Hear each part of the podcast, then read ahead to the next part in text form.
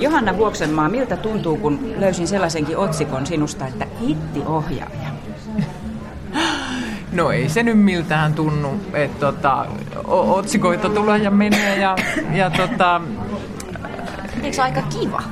No siis, tot, no ei, ei no, se on oikeastaan aika neutraali asia, koska tota, kun on tehnyt myös juttuja, jotka ei ole onnistunut niin hyvin, niin sitten niinku tietää, että, että tota, että keinu heilahtelee milloin mihinkin suuntaan. Tärkeintä on kuitenkin ehkä se just, että sit työn tekemisen prosessista nauttii ja että, että edes joskus niin kun joku työ tavoittaa ihmisiä, koska kommunikoidakseenhan niitä tekee. Mutta se, että että lukeeko otsikossa hittiohjaaja, niin se ei hetkauta suuntaa eikä toiseen. Mutta se on kuitenkin iloinen asia, että vuoden 2013 kaikkein katsotuin kotimainen elokuva elokuvateattereissa oli juuri sinun elokuvasi. Ää, no senkin vielä muokkaisin siihen muotoon, että, että on iloinen asia, että katsotuin kotimainen elokuva oli juuri se elokuva. Kun, ei, kun elokuva on niin voimakkaasti niin kuin ryhmätyötä ja sitten taas toisaalta, ää, toisaalta niin kuin mä sitä mieltä, että, että elokuva, niin kuin, yhden kerranhan se syntyy, kun sitä tehdään, mutta toisen kerran se syntyy kohdatessaan katsojan ja se syntyy jokaisen katsojan kanssa kohdatessaan erilaisena. Niin tota, niin on kiva, että ne eri elokuvat, joita eri ihmiset ovat nähneet, niin on, on olleet niin kuin riittävän iloisia elämyksiä, että sitä on, on sit niin kuin suositeltu muille ja, ja mahdollisesti menty uudestaankin katsomaan, mutta kun idea on mun, tarina voi olla mun, mutta elokuva ei ole mun. Meillä maalikoilla on sellainen käsitys, että elokuvan tekeminen on todella pitkä prosessi kuinka kauan se saattaa kestää ja voiko olla, että sulla on oltava monta elokuvaa teke, tekeillä yhtä aikaa? No, no siis sillä lailla se tietenkin, tietenkin on tosi pitkä prosessi, että koska niin kun kirjoitusvaihe vie, vie tota, no mitä mä nyt sanoisin, elokuvasta puheen ollen, niin vuodesta useampaan. Totta kai siinä tehdään niin kuin muita asioita, voidaan tehdä samaan aikaan, ettei se tarkoita, että joku istuisi neljä vuotta vain tuijotellen sitä yhtä tekstiä edessään, mutta tota, niin, niin se on toki pitkä vaihe. Kuvaukset kestää, kestää ikävä kyllä nykyisin ehkä joku semmoinen 25 päivää keskimäärin. Jo, jos, niin, että joskus esimerkiksi nousukautta kun kuvattiin, niin mulla oli, oliko mulla peräti 38 kuvauspäivää, että, että tavallaan työvoimakustannusten kohoaminen ei ole ollut suhteessa elokuvapudjettien kohoamiseen, että et, et sitten se sit joudutaan tekemään niin kuin lyhyemmässä ajassa. Ja tota, mutta sitten jälkityöt on tosi pitkä prosessi, siis leikkaus, äänityöt, värimäärittely ja niin edelleen. Niin, niin siihen menee sitten ainakin semmoinen puoli vuotta yleensä. Että kyllähän se on, että et sitten jos aina aloittaisi niin kuin nollasta siinä kohdassa, kun edellinen on valmis, niin se rytmi olisi aika, aika hidas, että mä oon ehkä sillä lailla tekijänä kiihkeä ja ajatuksia tulee kuitenkin niin kuin, tai että, niin kuin, että haluaa kertoa tarinoita solkenaan, niin siitä johtuu semmoinen vuoroviljely, että se usein menee niin, että siinä vaiheessa kun jonkun jälkitöitä tehdään, niin toista juttua kirjoitetaan tai valmistellaan, että niitä kahta asiaa pystyy tekemään samaan aikaan, mutta kuvausten aikaan sitten ei päähän kauheasti mahdu mitään muuta kuin se yksi. Pidätkö itseäsi ohjaajana enemmän taiteilijana vai toimitusjohtajana vai työjohtajana vai minkälaisia rooleja siinä oikein on? No ei, mä en oikeastaan ehkä niin kuin näe niinkään mitään noista, että se on semmoinen äh, niin kuin kapellimestari on aika lähellä niin kuin siinä kuvaustilanteessa niin kuin kapellimestari ja sitten ennen ja jälkeen niin, niin tulkki tai niin kuin kommunikoija on niin kuin se kaikkein tärkein että et niinku, et se sisältää suuren määrän keskustelua niin eri, että kun siinä on niin iso, iso joukko taiteilijoita tekemässä sitä samaa juttua. Ja sitten se pitää jokaiselle instrumentille saada niin kuin ilmaistua, että minkälaista teosta ollaan tekemässä, niin se, että se sisältää valtavan määrän, määrän niin kuin kommunikaatiota siinä suunnitteluvaiheessa ja jälkityövaiheessa. Ja toki myös esimerkiksi näyttelijöiden kanssa siinä kuvausvaiheessa, että mikähän nyt olisi semmoinen kommunikaatioammatti, niin kuin joku tällainen sopittelija. Mutta niin kuin, Joo, valtakunnan sovittelija. No, valtakunnan sovittelijasta. Kestääpä tosi kauan sun sopan saanti nyt kyllä. Valtakunnan sovittelijasta siihen, että nämä viimeisimmät työt on ollut nimenomaan ihmissuhteista kertovia. Oikeastaan aika paljon sun työt on mm. ihmissuhteiden ympärillä. Mutta jos ajattelee tätä, mitä nyt seurataan, klikkaa mua. Mm. Maikkarilla tulee toinen tuotantokausi ja sitten viime vuonna 21 tapaa pilata avioliitto. Mm. Erilaisten ihmisten yhdessä elämisestä ja siitä toisen ihmisen etsimisestä teet elokuvia. Kumppanuudestako teet elokuvia vai mikä se on se punainen lanka? No nyt tuli keitto. Syö ensin vähän. Joo.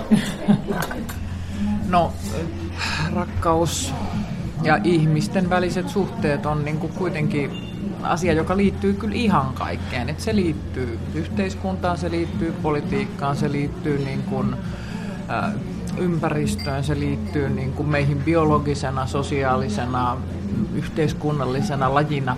Se on niin kuin, että tavallaan mä en tiedä oikein, että mistä muusta voisi kertoa tarinoita. Että vaikka tarinan otsikoisi jotenkin tai niin kuin ikään kuin pääfokuksen laittaisi johonkin muuhun, niin kyllähän melkein aina, siis et, et, melkein aina kuitenkin on kysymys siitä, mitä ihmiset tekevät toisilleen. Niin ja olisiko se sitten kiinnostavaa, jos se kertoisi jostakin muusta? Niin ja siis, että et kun katsot, ajatellaan audiovisuaalista välinettä ja ja niin kuin, että, että okei, että jos on elokuva, missä yksi ihminen on yksin,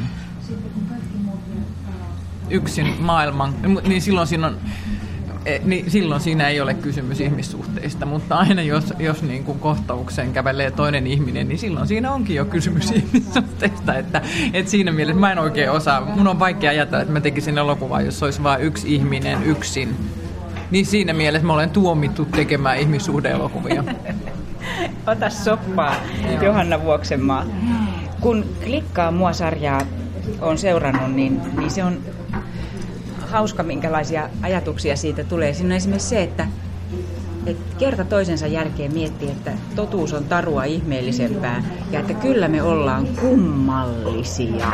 Mitäs tästä sanot? No tota, et, et siinähän esimerkiksi just tämä parin, parisuhteen etsintä, niin se on niinku tavallaan tollaisen kausisarjan muodon mahdollistava moottori. Mutta kyllähän ne asiat, mistä mä siinä, niinku, minkä takia musta sitä on ollut itsestä kiinnostava kirjoittaa, niin on aika monissa muissakin storylineissa siellä kuin siinä parisuhteen etsinnässä. Että kyllä mulla siinä on fokuksessa niin kuin lasten ja vanhempien väliset suhteet eri elämänvaiheissa – naisten välinen ystävyys. Että yksi ihan perussyitä, miksi mä haluaisin lähteä tekemään tuommoista sarjaa, on se, että kun aina sanotaan, että naiset on, nainen on naiselle susi tai naiset puukottaa toisiaan selkää ja se ei vastaa lainkaan mun kokemusta elämästä. Mulla on ihan päinvastainen kokemus. Että, ja, ja mä halusin, sitten mä ajattelin, että on hirveän vähän sellaista niin kuin draamaa, Ehkä siksi, että kuitenkin on vielä aika vähän naisten tekemää, kirjoittamaa, käsikirjoittamaa draamaa, niin on hyvin vähän sellaista draamaa, jossa naisten väliset suhteet näyttäytyisivät tällaisina. Niin musta oli niin kuin tärkeää näyttää, että tämmöisiä ne oikeasti on. Ja, tota, ja miehen ja naisen välinen ystävyys, niin kuin, tai erilaiset, se, ne erilaiset muodot, mi, mi, niin kuin, koko se kirjo, minkä, minkä lai, miten ihmiset toisiaan kohtelevat. Sitten toinen asia sitten taas, mikä liittyy enemmän siihen nettideittailuunkin, on se, että kuinka äh, iso ristiriita on niin kuin ihmisen kuvassa omasta itsestään, siinä mitä haluaisi olla, mitä oikeasti on ja mitä toiset meistä lukevat. Niin siinä tulee semmoista kivaa komediallista ristiriitaa kyllä ihan oikeassa elämässä ja siitä on helppo kirjoittaa. No kumpi se on, kirjoittaminen vai ohjaaminen rakkaampaa? Vai voiko niitä erottaa toisistaan? No ei, ei sitä oikein semmoiseen järjestykseen voi, voi laittaa, että, että mä tosiaan mä, uh, menin taidetteluisen korkeakoulun aikana, meidät poikkeuksellisesti oli kaksi vuotta, että opiskelijat otettiin sisään semmoisella elokuva-ilmaisukiintiöllä, että, että ohjaajat, käsikirjoittajat, tuottajat, leikkaajat ja dokkaristit otettiin, niin kuin, että me otettiin kymmenen ja sitten meidän piti kahden vuoden päästä päättää, mihin me erikoistutaan. Ja silloin mä valitsin kahden vuoden päästä pääaineekseni käsikirjoittamiseen, mutta mä valitsin, vaikka olin jo siihen mennessä jonkin verran ohjannut, mutta mä valitsin sen sen takia, että mä ajattelin, että siitä on ikään kuin koulun penkillä eniten op- opittavaa. Että olin jo huomannut, että ohjaamista oppii parhaiten ohjaamalla. Ja tota, mutta sitten siinä kävi niin, että mä sain kymmenen vuotta eteeni niin, kuin niin loistavia käsikirjoituksia niin loistavilta kirjoittajilta, että, että, että oli niin kuin tosi miele, miele, mielenkiintoista ohjattavaa koko ajan. Mutta sitten tuli joku hetki, että, että tuli just semmoinen olo, mutta on joitakin tarinoita, joita ei ole kukaan muu kirjoittanut, että niin kuin, ja joita haluaisi käsitellä, niin sitten mä mm, koitin kaivaa sen kirjoittaja itsestäni esiin. Ja sitten sit se kesti aika pitkään, koska se on niin erityyppistä.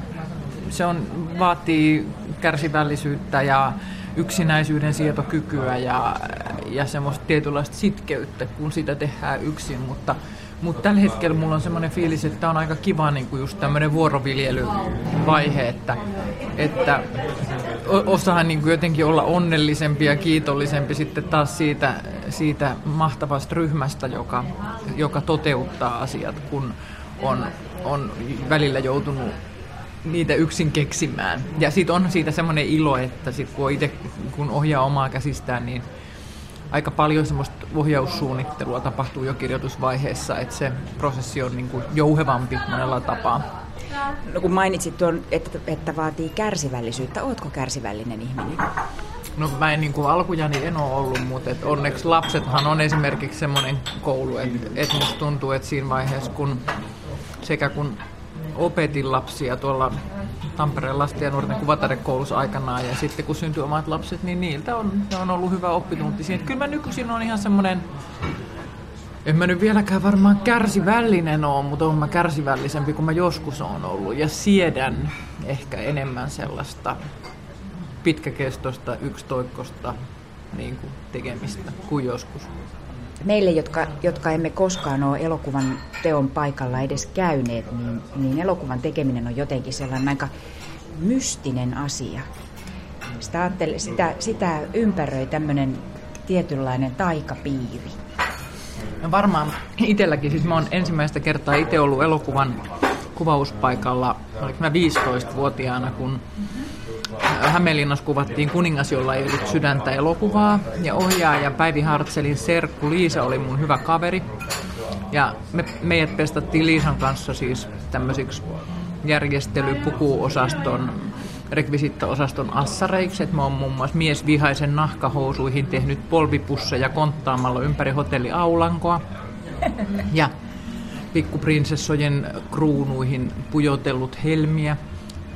Äh, mutta tota, mä muistan silloin kuvaus, että et oma mielikuva elokuvan kuvauksista oli ollut just semmoinen, niin kuin varmaan perustunut johonkin Speden filmiin, missä on kuvattu kuvauspaikka. Että siellä on hu- ohjaaja, joka huutaa. Ja sitten mä olen, kun niin kuin meni pitkään, mä mietin, että, että kuka täällä on se ohjaaja ja miten täällä on näin hiljasta.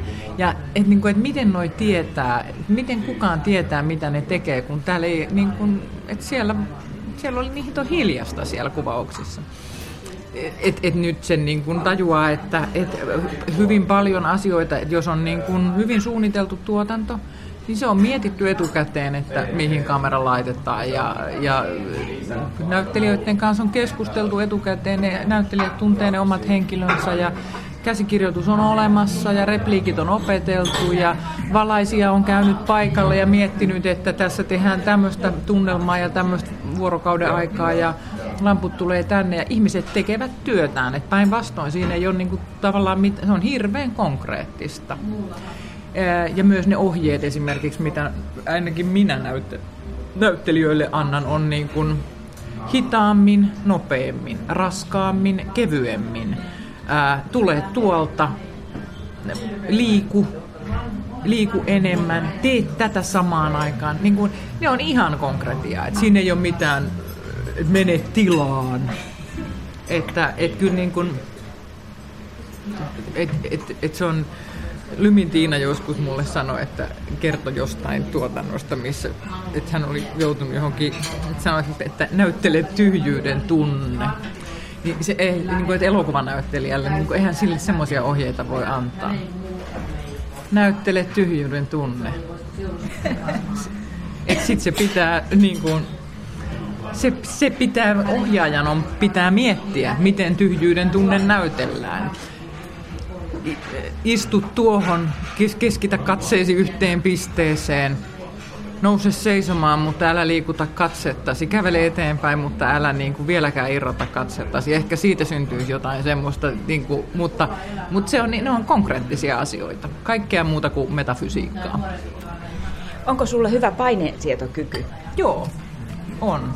Siinä se on kyllä ihan semmoinen, että musta tuntuu, että mä oon parhaimmillani paine, paineen alla. Että se, on niinku, se on myös ihan ollut semmoinen sillä lailla temperamentti-ominaisuus, että mä muistan joskus jo aikanaan autokoulussa, että autokouluopettaja oli silleen, että, niinku, että ei suhtautunut mun insiini kauhean luottavaisesti, koska mä olin hajamielinen ehkä ajotunneilla. Mutta sitten kun mä olen insissä, niin kaikki menee et just niin päin, että silloin kun on se, se niinku paineen paikka, niin silloin mä oon parhaimmillani.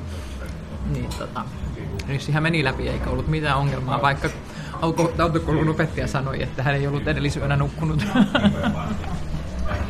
No nyt teet elokuvaa Turun seudulla. Joo.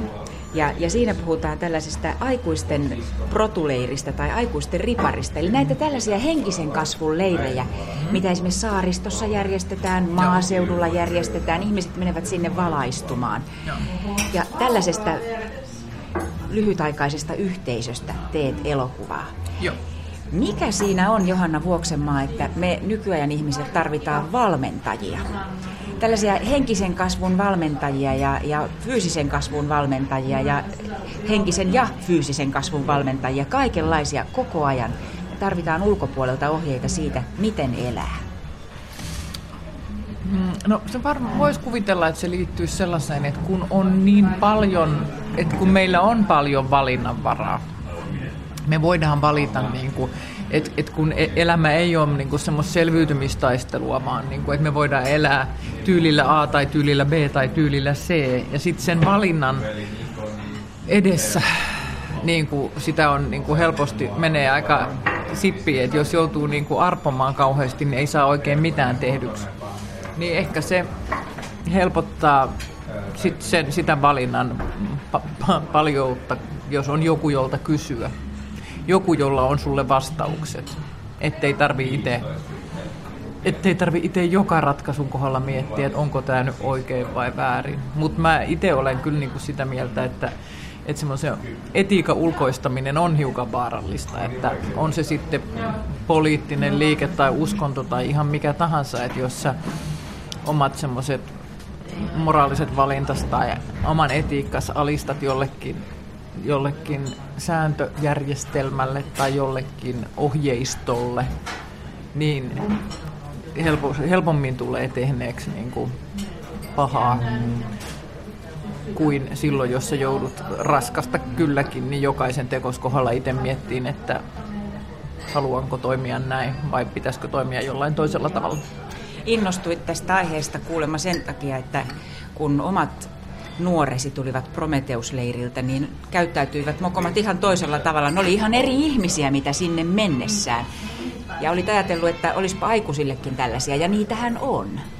Joo, siis ja se ei ole vaan mun, mun kokemus, vaan enemmän niin kuin omassa tuttavapiirissä on paljon niin kuin nuoria, jotka on käynyt protuleiria, ja sitten kaikilla on niin kuin se sama kokemus. Et kun, ja ne pienet pätkät, mitä kuulee, niin kuin, että just niistä tehtävistä, mitä on tehty, tai niistä asioista, joista on keskusteltu, niin se on, siitä on tullut just semmoinen olo, että kun aikuiset aina, no ehkä just tämmöiset niin kuin eronneet keski-ikäiset ihmiset ja niin kuin, että kun, niin kuin ne yhteydet, missä tapaa uusia ihmisiä, on hyvin rajalliset. Ne on niin kuin työ, yleensä työ tai sitten niin kuin joku juhlatilanne. Ja sitten siihen just usein liittyy niin kuin on niin lyhytaikainen, että jossain baarissa ja ihmiset on usein huumalassa ja näin, niin se ajatus, että, että olisi aikaa ja että, niin kuin, että pelkäämättä keskusteltaisikin niin kuin semmoisista kaikista niin kuin asioista, että mentäisikin niin kuin isot asiat edellä, niin se jotenkin tuntui kauhean niin kuin kadehdittavalta. ja, ja mä niin kuin jotenkin enemmän itse niin kuin ajattelin, että olisi hauska mennä tuommoiselle, mutta et sitten elokuvan aiheeksi enemmän niin kuin sit aktivoitu kuin noilla meidän tuottaja Riina Hyytiälle ja linjatuottaja Leena Mäenpää Bentleyllä, eli niillä on muutaman vuoden nuorempia lapsia kuin mulla, niin sitten kun niillä oli tämä sama kokemus ja ne rupesi vahtoamaan siitä, niin sitten tuli tämä, että niin, että no mutta tästähän voisi tehdä leffan. Olishan se tosi hienoa, jos aikuisetkin jossakin tilanteessa pohtis tällaisia asioita. Mm. Maailman loppua ja rakkautta ja seksuaalisuutta ja, ja kuolemaa ja elämän tarkoitusta, kaikkia niitä asioita, mitä tällaisilla nuorten leireillä pohditaan. Joo, kyllä. Ja, ja siis, että, että jos ne asiat edellä tutustuisi, niin sitten tiedä, niin kuin, ehkä tulisi vähemmän sikoja säkissä. Mm, niin, sitten taas jos miettii Klikkaa mua-sarjaa, jossa etsitään mm. Paria netissä ja kirjoitetaan sellaisia profiileja ja otetaan sellaisia kuvia, joissa esittelee omasta mielestään niitä parhaita puolia, eikä sitten oikeastaan mitään muuta. Ja nekin voi olla kuvitteellisia ne parhaat mm. puolet. Ootko optimisti, Johanna? Ehdottomasti. Minkä, minkä takia? Tässä maailmanajassa. Musta siihen on yksinkertainen matemaattinen perustelu. Tai siis tämmöinen looginen perustelu. Jos olen pessimisti ja odotan, että jotain negatiivista tapahtuu, niin on valmiiksi niin kuin jo vähän synkkänä. Ja sitten kun se negatiivinen asia tapahtuu, niin on vielä synkempänä. Eli mun saldo on miinus kaksi. Jos mä oon valmiiksi niin kuin jotenkin, että huonosti käy ja tapahtuu hyvin, mä pääsen vasta nollatasolle. Se on niin kuin miinus yksi plus yksi tullaan nollaan. Jos mä oon optimisti ja mä odotan, että jotain kivaa tapahtuu ja sitten menee perseelleen, niin silloin mä pääsen myös siihen nollatasolle. Ja sitten jos mä odotan jotain positiivista ja tapahtuu jotain positiivista, niin silloin on plus kakkosessa. Eli optimisti pääsee aina pisteeseen nolla tai plus kaksi ja pessimisti päätyy aina niin kuin nolla tai miinus kaksi. Joten tässä on minusta ihan riittävän hyvä perustelu, miksi kannattaa olla optimisti. Matemaattisesti, kun yleensä kaikki asiat itsellesi perustelet? En kaikkia, mutta tämä.